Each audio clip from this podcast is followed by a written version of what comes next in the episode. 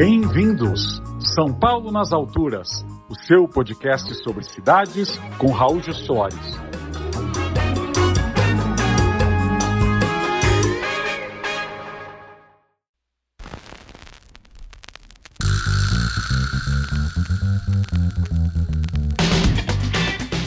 Olá, ouvintes e espectadores do podcast do São Paulo nas Alturas. Eu sou Raul Justilores e hoje a gente vai ter muito assunto com a nossa convidada. A gente vai falar de microintervenções urbanas, sobre a vida na quebrada paulistana durante a pandemia mas também no pós-pandemia. E vamos falar um pouco sobre empoderamento feminino em áreas que normalmente a gente não liga às mulheres, como a construção civil, especialmente treinar as mulheres muitas e muitas chefes de família a poder construir, arrumar, melhorar a casa onde vivem. Vou falar com arquiteta, mestre em arquitetura, mas também líder comunitária, Esther Carro.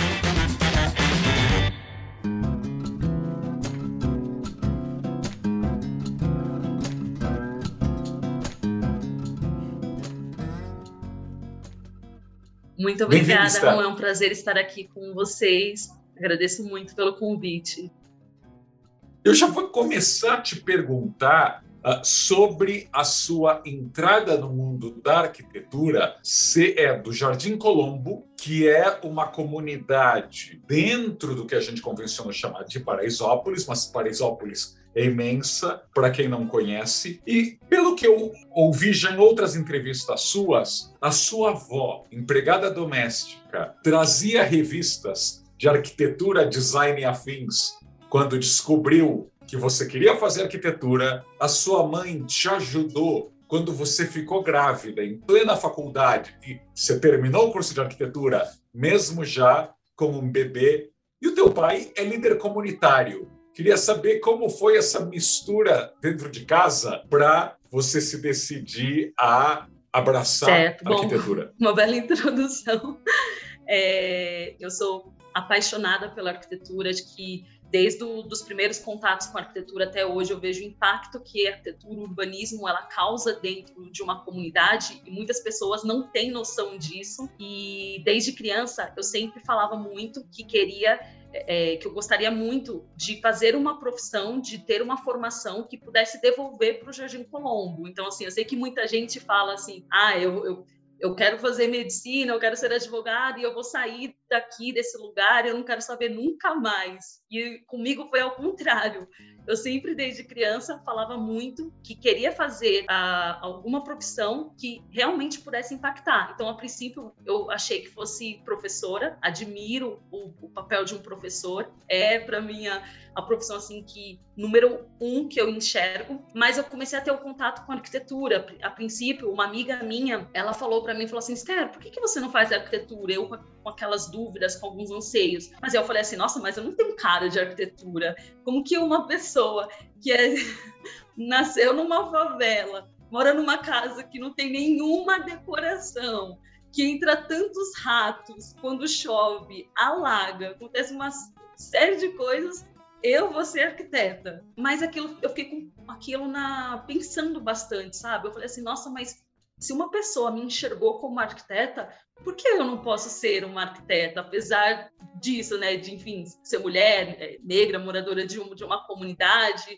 E aí eu fui, é, comecei a falar para minha família, comecei a pesquisar um pouco mais, e eu lembro que uma das primeiras pessoas que eu falei foi para minha avó.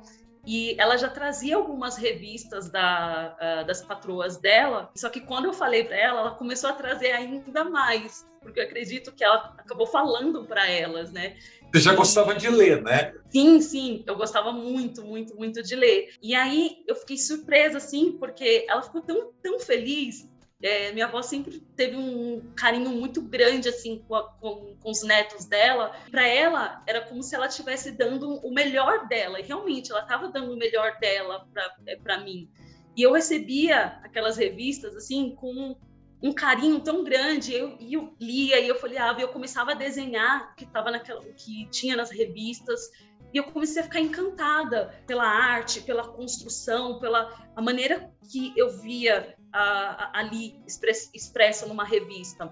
Só que eu ainda fiquei naquela dúvida. Falei assim, mas aqui o, que eu estou vendo aqui é muito voltado para a decoração, para a construção em si. Será que a arquitetura ela pode realmente impactar a sociedade? Ela pode realmente impactar o, o espaço urbano, o espaço físico?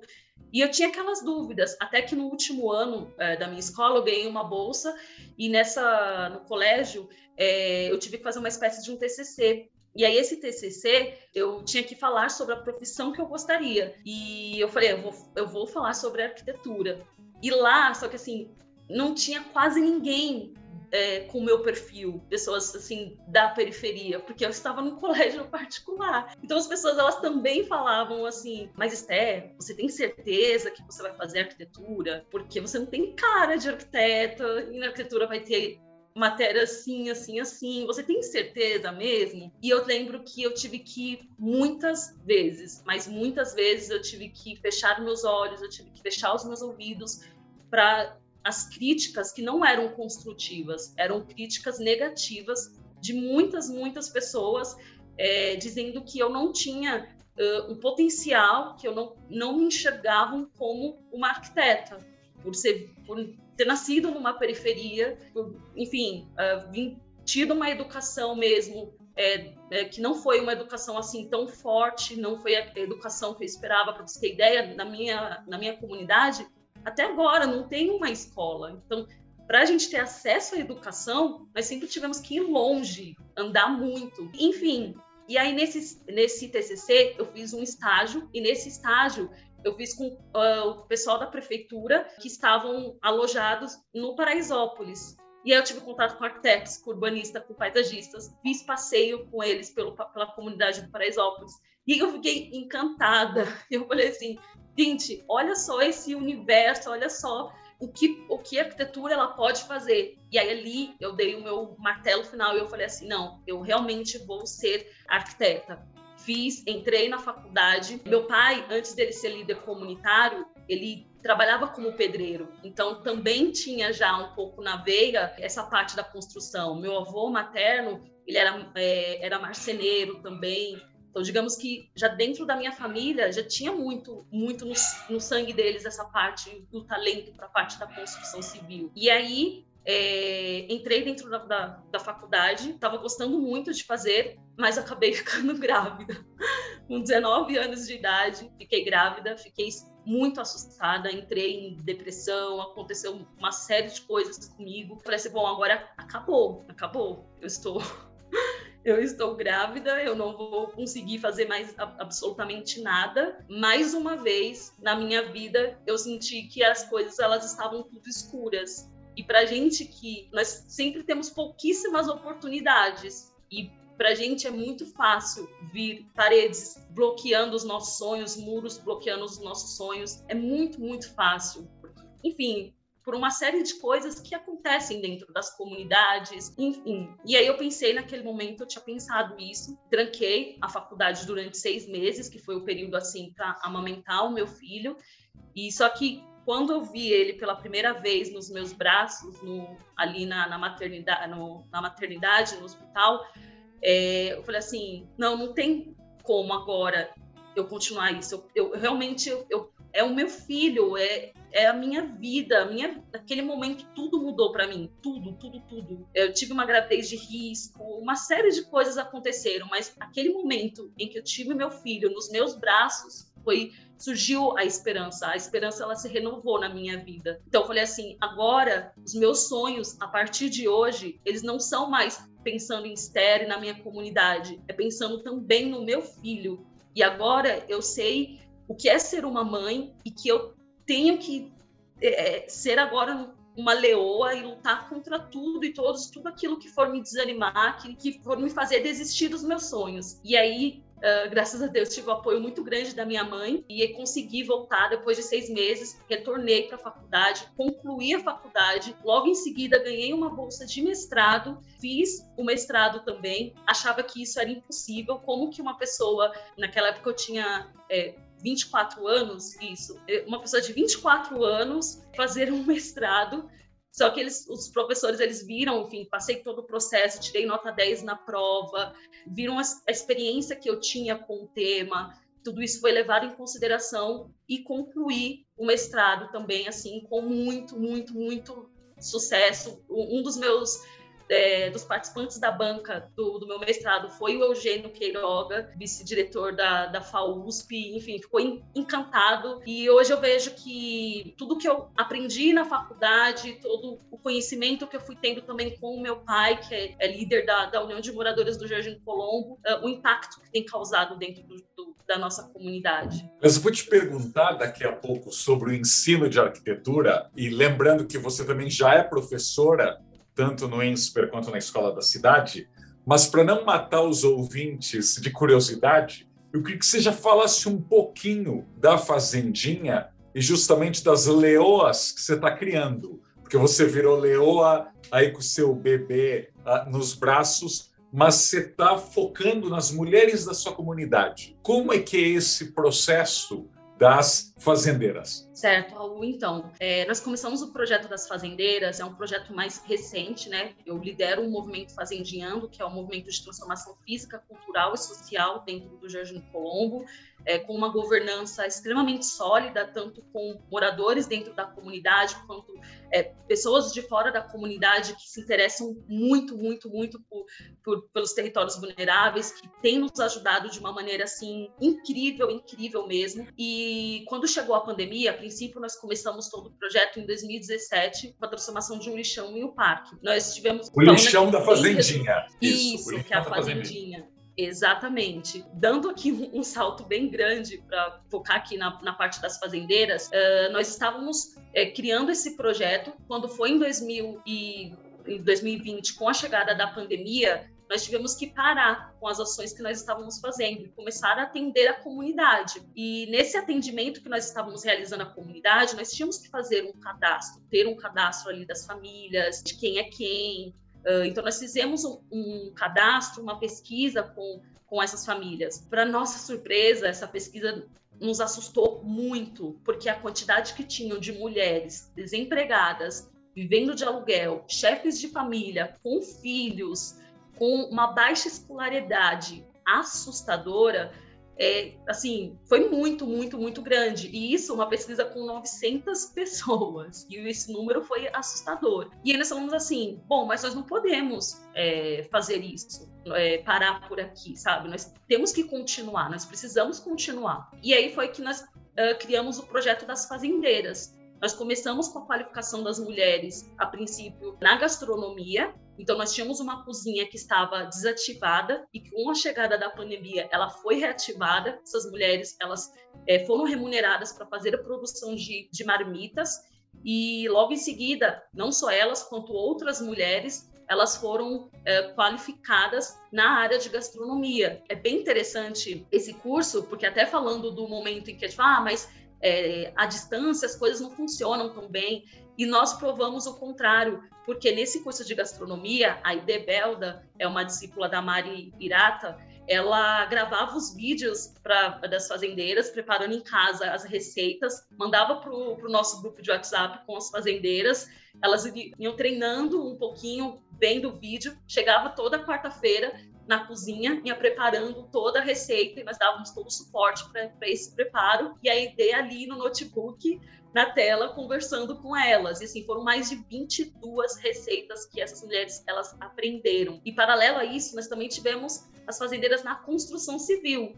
E aí você fala assim, nossa, mas construção civil, obra, mulher na obra, é, tem dados que falam que hoje é, um, existe 1% dentro do Brasil de mulheres trabalhando na obra. Esse número é muito baixo. E por que as mulheres elas não elas não podem fazer isso. E as mulheres, é, é, como você mesmo disse, são leoas, são as mulheres que estão ali defendendo seus filhos, que estão ali protegendo, que estão ali tendo que trabalhar uma casa, fazer uma série de coisas. E por que, que a gente não, é, não pode dar mais oportunidade para essas mulheres? Por que, que a gente não pode dar mais visibilidade para essas mulheres?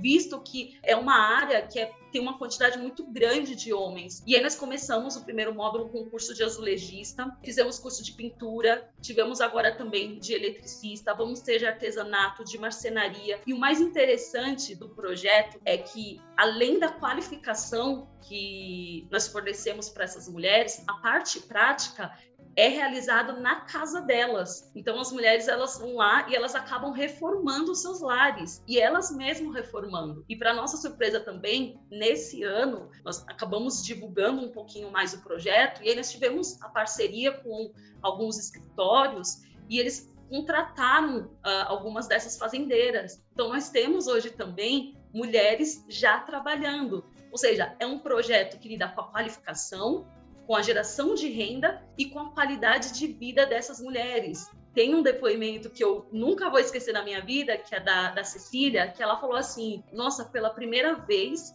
eu tenho uma cozinha na minha casa. Pra gente foi assim, gente, você tem pela primeira vez uma cozinha na, na sua casa e foi ela ali, ela colocando a mão na massa, sabe? Então isso, isso é extremamente importante a gente mostrar para as mulheres que elas são capazes, sabe, Raul?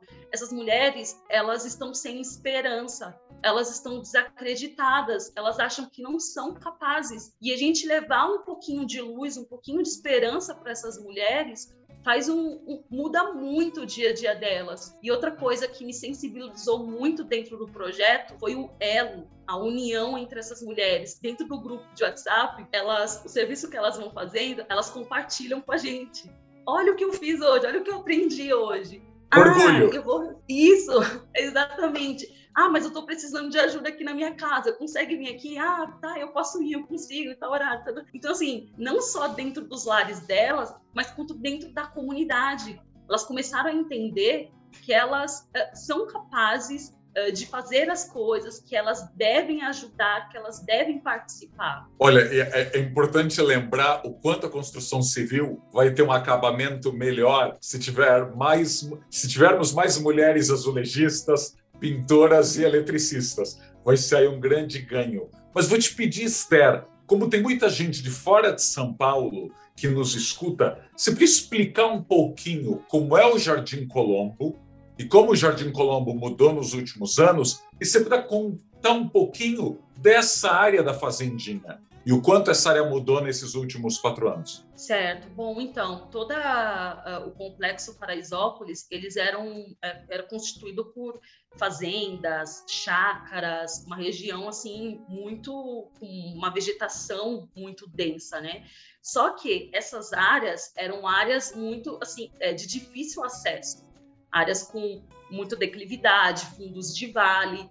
Então, para os proprietários desses, é, desses lotes, dessas áreas, eles não falavam assim, ah, é, por que, que eu vou construir aqui, por que, que eu vou fazer algo aqui, sendo que são áreas que não têm infraestrutura, que são mais de difícil acesso. Então, eram áreas que ficaram mais isoladas. E conforme foi passando o tempo, por volta ali de 1940, 1950, é, começaram a surgir as primeiras ocupações. A princípio em Paraisópolis e depois uh, de alguns anos dentro do Jardim Colombo. E essas primeiras ocupações, elas foram acontecendo dos ocupações de, de madeira mesmo, pequenos barraquinhos. Eram pessoas, eu cheguei a conversar com alguns moradores uh, mais antigos, eles construíram ali porque eles é, vieram do Nordeste e aí eles encontraram algumas casas de aluguel, mas já não conseguiam pagar esse aluguel. E aí eles acabavam sabendo, um contava para o outro, eles acabavam sabendo que tinham áreas é, que estavam livres e iam construir nesses lugares. E veio, uh, nesse período, uma quantidade muito grande de nordestinos para São Paulo, principalmente para a região do Morumbi, que era uma região que oferta um número, acho que ainda hoje, né, oferta um número muito alto de, de empregos, de novas possibilidades, enfim. E as pessoas elas queriam morar onde seria mais próximo do, do trabalho delas. É, é, bom lembrar que as pessoas que construíram o estádio do Morumbi construíram o Palácio dos Bandeirantes e construíram todos aqueles condomínios são os pais e avós, e talvez até bisavós dos atuais moradores de Paraisópolis. Mas já ali houve muita construção civil justamente a partir dos anos 50. Exatamente, exatamente, Raul. E aí, o, o, enfim, o tempo foi passando, a família vai crescendo, vai aumentando um pouquinho o barraquinho, e aí depois vai construindo mais um andar, vai, enfim, até que aos poucos foi se virando o que, o que é hoje. Só que o que acontece? Nessas áreas, geralmente tem, como são áreas de fundos de vale, alta vegetação, geralmente também tem muitos é, veias, muitas veias de água, né? Muitos é, percursos de água. Então, assim, tanto no Paraisópolis quanto no Jardim Colombo, existem os córregos. Então, o Jardim Colombo, ele é cortado pelo córrego Itararé. Esse córrego, ele corta toda a comunidade. Então, quando chove, esse córrego ele simplesmente ele alaga. E como a necessidade naquele momento dos moradores, sem ter um auxílio técnico, sem entender que é, o morar não se faz, não é apenas a moradia em si, a habitação em si, mas também é, é, seria necessário levar em consideração espaços de lazer, uma série de coisas. Há pouquíssimos espaços livres dentro das comunidades, e o Jardim Colombo não é diferente. E quando existe um, um pouquinho desses espaços livres, geralmente esses espaços estão com lixo, são espaços subutilizados, enfim, sem nenhum uso, as pessoas não dão valor. Ou quando ainda tem esses espaços, utilizam para estacionamento, ou vai, enfim, é, vai, vai crescendo ali. Isso foi o que aconteceu com a Fazendinha. A Fazendinha é, tem esse nome porque, a princípio, ela era um, um, lixão, ou ela era, desculpa, ela era uma fazendinha mesmo. Então, quando eu era criança, eu via o seu Chico, que é um, era um morador que ele morava do lado da fazendinha, ele cuidava de bois, de vacas, de galinhas. E aí, então, passava por ali e via todos esses animais. Tinha gente que comprava ovos, leite com ele. Então, assim, então, os moradores, os próprios moradores, apelidaram esse espaço como a Fazendinha, que é uma área com mil metros quadrados. E só que o seu Chico, ele começou a ficar doente e ele parou de cuidar desses animais. Nesse momento que ele foi parando de cuidar dos animais, que foi retirando os animais de lá, as pessoas elas começaram a achar mais cômodo jogar lixo nessa área. E aí acabou virando um, um lixão com muito, muito, muito entulho é, sofás, camas, é, uma série, uma série, série, série de, de mobiliários quebrados, muito, muito lixo, e aquilo, o cheiro era muito forte, a quantidade de ratos, de animais peçonhentos. Então, quando nós começamos é, a trabalhar na fazendinha, muitos moradores falavam para a gente: olha, nós queremos nos mudar daqui, porque uh, não, a gente não abre a porta da nossa casa dada de frente com lixão sabe? É desumano uma coisa dessa. E aí, quando foi. Nós começamos o projeto em 2017, tem um, uma plataforma que se chama Arquifuturo, que estuda muito sobre o futuro das cidades. Nós é, acabamos nos conhecendo dentro do Jardim Colombo e iniciamos é, esse projeto, não só com eles, com, com voluntários também, e começamos a fazer uma mobilização dentro da comunidade para limpar é, esse terreno. E aos pouquinhos, o que para a gente foi no começo uma surpresa é, muito grande foi a questão de que não havia a participação dos moradores. E aí você vai falar assim: nossa, mas como assim fazer um projeto que não vai ter a participação dos moradores? E para nós foi uma surpresa muito grande, nos primeiros mutirões, nós já tínhamos tido rodas de conversa com os moradores, mas na hora do acontecer, os moradores não queriam participar. E nós começamos a a tentar entender por que, que os moradores não estão participando, por que, que eles não estão aqui. E aí foi que nós descobrimos que os moradores eles já estavam desacreditados, tantos projetos que já tinham chegado dentro da comunidade, e eles falaram assim: vai ser só mais um papel, que vai é um, um, projeto que vai ficar no papel e que não vai acontecer. Era essa a percepção deles. E aí nós tínhamos que mostrar para eles que não, que isso era o, era o contrário. E aí nós começamos a seguir com esses mutirões, tiramos mais de 45 caminhões de lixo. E detalhe, Raul, esses caminhões nós tiramos numa viela, carregando lixo nos braços. E assim, era mulher, era, é, é, era homem, era criança, e era muito, extremamente, extremamente difícil. E aí, depois, é, é, parado esse momento uh, dos mutirões, assim que terminou esses mutirões, nós queríamos engajar ainda mais a comunidade. E chegou no, dentro do, do Jardim Colombo um arquiteto uh, músico do MIT, na época ele estava estudando mestrado, isso em junho de, de 2018. E nesse período Como também. o nome dele? Como é, é Antônio Maia La Torre. Antônio. Antônio, é. Eu carinhosamente chamo ele de, de Tony, enfim, temos contato muito grande até hoje. Chegou ele, chegou também a arquiteta Verônica Vaccaro, chegaram outros voluntários, enfim. E nós começamos a criar o primeiro festival de arte e cultura dentro do Jardim Colombo. E antes desse festival, nós começamos a descobrir quem eram os talentos da comunidade, o que, que eles queriam é, para a comunidade, o que, que eles gostariam de fazer, quais eram os seus sonhos. E eles começamos a ir na casa dos moradores, a conversar, a ter aquele papo, a entender, a fazer toda essa análise. E aí nós descobrimos a quantidade de grafiteiros, de mulheres que gostavam de fazer artesanatos, é, enfim, é, de paisagistas. Nós descobrimos muitos talentos, músicos. E aí nós fizemos um, um caldeirão com todos esses talentos, fizemos algumas pré-oficinas é, de fotografia também, foram várias, várias, várias oficinas até chegar o dia do festival. E no dia do festival foi um sucesso muito, muito grande, porque a participação da comunidade foi assim, tava todo mundo ali participando, envol se, se envolvendo, uh, sabe, se engajando, gostando, você viu o brilho nos, nos olhos das crianças, dos adultos. Só que tem um detalhe, Raul. Tudo isso que nós fizemos, nós não tínhamos nada de recursos. Nada, nada, nada, nada de recursos. Era a união. É. Nós não tínhamos, sabe? Então, e nesse momento também é, chega é, o Mauro Quintanilha, que ele fez a transformação de um um antigo lixão em um parque na favela do Vidigal, no Rio de Janeiro, o Parque Citier. Ah. E ele trabalha muito com, com ah, fazendo contenções de, uh, de declives com uh, muralhas de pneus, que elas servem tanto para contenção quanto para acesso, para as pessoas sentarem, para enfim, para uma série de coisas. E nós para nós o pneu que é descartado de forma incorreta que para ninguém pneu velho já as pessoas nem dão nenhuma importância para a gente o pneu valia ouro. E nós começamos a mandar mensagens começamos a mandar e-mails para as empresas de pneus para doarem pneus para a gente e nada. E nada de ninguém doar. E sabe o que que nós tivemos que fazer? Que? nós pegamos a perua do Barão e fomos andamos pelo Morumbi todo, andamos pelo Colombo, por Paraisópolis, pegando pneus, recolhendo caça pneus. pneus. Boa. Sim, foi caça pneus. E nós ficamos assustados, porque tinha uma série de pneus com água, sabe? Jogado assim em, em áreas verdes também. E não, Pneu nós imagino. Sim, exatamente. Exatamente, exatamente.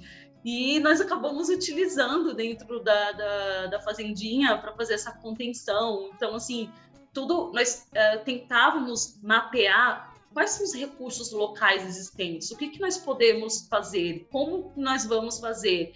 Então, sempre, todas as atividades que foram acontecendo na Fazendinha, sempre foi muito assim, com pouco recurso, mas que davam, causavam um impacto muito grande na comunidade. E uma Aliás, coisa que. Pode falar. Foi assim, Esther, que você percebeu o poder das microintervenções em contraponto aos grandes planos que vão mudar a favela inteira e que custam uma fortuna, mas que nunca saem do papel? Sim, nós é, começamos a perceber que essas microintervenções era como se fosse um, uma espécie de uma acupuntura urbana. Então você vai começando ali em uma área e isso vai se prática. É. Isso, isso, exatamente. E aí nós entendemos que se nós começássemos pela fazendinha, um terreno ali é, mais ou menos pequeno, outras intervenções, elas sucessivamente, paralelamente, elas iriam acontecendo. E o impacto dessas microintervenções, ela é muito, muito grande. Então, no Jardim Colombo, que não tem nenhuma área de lazer, que não tem parques, que não tem praças, hoje a fazendinha é o coração da comunidade. Então, olha a importância que isso, que isso causa. Nós tivemos um, é, depoimentos de moradores falando assim: teve uma, é, uma senhora que ela falou assim para gente: a fazendinha me fazia medo. Hoje, a fazendinha é alegria. Eu tenho orgulho de deixar os meus netos na fazendinha. Então, olha só, você ter é, você já não tem acesso à educação, acesso à infraestrutura básica, direito a uma série de coisas. E aí você é, ainda ter medo de, de, de estar é, em um lugar que é próximo de você. Então, assim, uh, eu acho que as grandes intervenções, elas são boas? Sim, elas são boas, elas são excelentes. Mas, infelizmente, demoram muito para acontecer. Tem um, uma espera, uma expectativa muito grande que é gerado dentro da comunidade, que aí os líderes comunitários acabam sofrendo muito com isso, porque a, a comunidade ela não vai cobrar na prefeitura, ela vai cobrar dos líderes comunitários. Então, assim, o peso que isso, que isso tem para as lideranças locais é muito, muito, muito grande. Então, essa. Quanto essa a intervenção pequena é muito mais rápida. Exato. E a intervenção pequena, você tem essa questão da, da, participação, do envolvimento, do engajamento da comunidade. Ela só sobrevive, ela só resiste se tiver ali essa, esse envolvimento da comunidade, sabe? Então, é, é, é muito, acho que hoje nós temos a certeza que se nós tivéssemos um plano e esse plano ele pode ser desenvolvido não é pensando a, nível da prefeitura, mas pensando a nível de, das subprefeituras, que são as mais locais. Se tivesse esse, uh, um planejamento dentro de cada subprefeitura, de entender é, cada local, cada comunidade, uh, ali, olhando especificamente para cada local, as intervenções é, seriam diferentes, sabe? O resultado que nós tanto queremos seria diferente. Então, acho que falta um pouco mais essa sensibilidade de olhar o local, de olhar o micro, e esse micro ele vai se reverberando para o macro. Claro, claro. Eu quero aproveitar que você é professora agora, mas foi aluna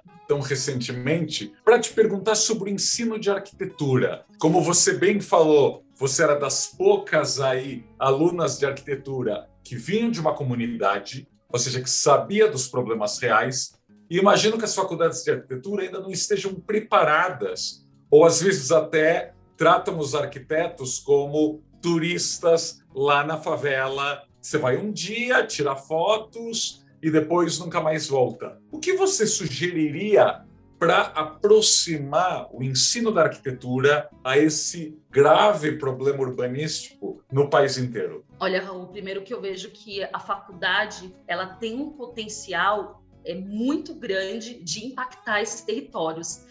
Primeiro, já falando a nível de pesquisa, porque o que acontece? Dentro dos territórios, nós temos informações que estão muito desatualizadas. Então, quando você envolve a faculdade que é, lida com a parte da educação e faz, cria uma espécie de um escritório de, de pesquisas voltadas para dentro desse território, isso auxilia muito, auxilia muito é, empresas que gostariam de investir, auxiliaria muito o próprio poder público. Então, eu, a maneira como eu olho para a faculdade, o impacto que ela causa dentro desse território é muito grande. Só que, infelizmente, isso ainda está eu percebo que hoje aos pouquinhos está acontecendo, mas ainda está muito travado. Infelizmente, dentro da faculdade de arquitetura, nós temos o, o TCC, por exemplo os TCCs que ficam ali guardados, engavetados dentro do armário. E é sempre aqueles mesmos, os mesmos lotes que os estudantes escolhem para fazer. A maioria das vezes pagam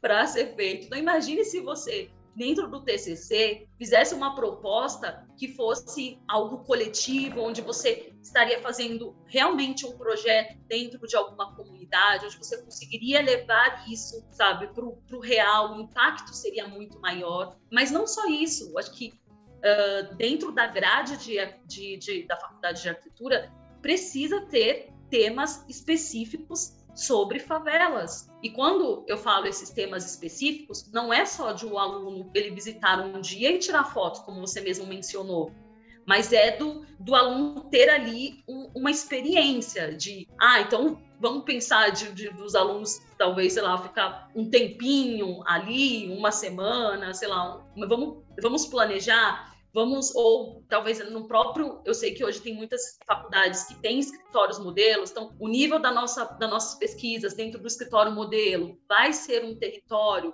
só que também esses projetos, não vamos deixar esses projetos só aqui dentro da universidade, vamos levar esses projetos para as comunidades, vamos apresentar essas propostas para o poder público, vamos pensar em conexões, Porque, assim, é muita gente dentro da faculdade. E é super possível é, isso acontecer. E eu, eu, vejo isso como uma, uma alternativa muito importante. Eu acho que cada vez mais a gente precisa construir pontes, cada vez mais nós precisamos quebrar muros, cada vez mais nós precisamos conectar a cidade formal com a cidade informal. Isso é extremamente importante. E, e perceber eu, dentro da faculdade, enfim, eu gente que nunca tinha entrado numa favela, que não sabia, que não tinha noção do, do, do, dos problemas reais, os problemas que existem, sabe? Claro, tem disciplinas voltadas para questões do urbanismo, sim, mas é muito geral, é muito. Não, não fala ali os problemas, não, não, não cita a, muitas doenças que nós temos hoje é, infiltrações, falta de ventilação, é o que dá bronquite, rinite, sinusite dentro das pessoas. Não é citado, eu nunca ouvi falar na universidade que muitas moradias que são pequenas, que muitas pessoas morando no mesmo local e muitas crianças foram abusadas sexualmente. Então, há uma série de coisas que a gente às vezes fica muito olhando a nível macro e tentando achar soluções a nível macro, só que o problema é, é ali, o problema está na raiz. E se a gente não tocar na raiz, e se a gente não trabalhar com esse micro, a gente vai cada vez mais só, só gastar tempo, gastar recursos, achando que as soluções são grandes.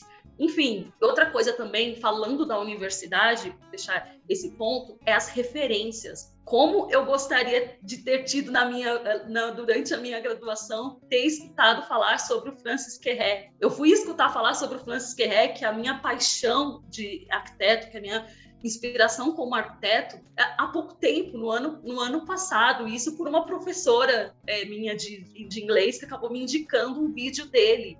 E eu falei assim, não é possível, como é que não tem essas referências dentro da universidade?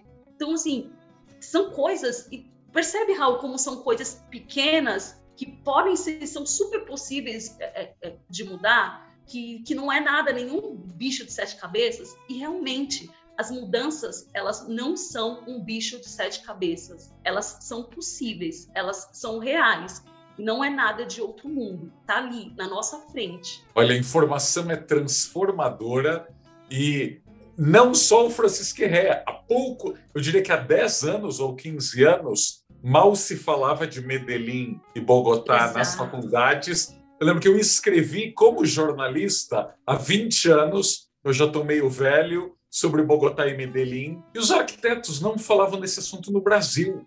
Medellín, temos que lembrar, e Bogotá são aqui do lado. E o próprio vídeo sobre o Cantinho do Céu, quem ainda não se inscreveu no canal São Paulo nas Alturas, por favor, se inscreva e tem lá o vídeo sobre o Cantinho do Céu, com a Beth França e o Marcos Boldarini. E muitos amigos arquitetos me mandaram mensagem falando que nunca tinham ouvido falar do Parque Linear do Grajaú. Estamos falando da nossa cidade, não precisa pegar avião, não precisa de passaporte, não precisa nem de vacina, vai lá que não é tão longe. Para terminar, porque já estão aqui me avisando que o tempo estourou, eu queria perguntar para você, Esther, para todo mundo que está ouvindo, arquitetos, empresários, políticos, como dá para ajudar especificamente a Fazendinha e o teu movimento? E como você sugeriria para líderes de outras comunidades, de outras favelas, por onde começar? Bom, em questão de como vocês podem ajudar, é, tem um site que é www.fazendinhando.org. Então lá tem a opção, enfim, para doar. Tem também a opção para você entrar em contato conosco, caso queira ser um voluntário, porque nós recebemos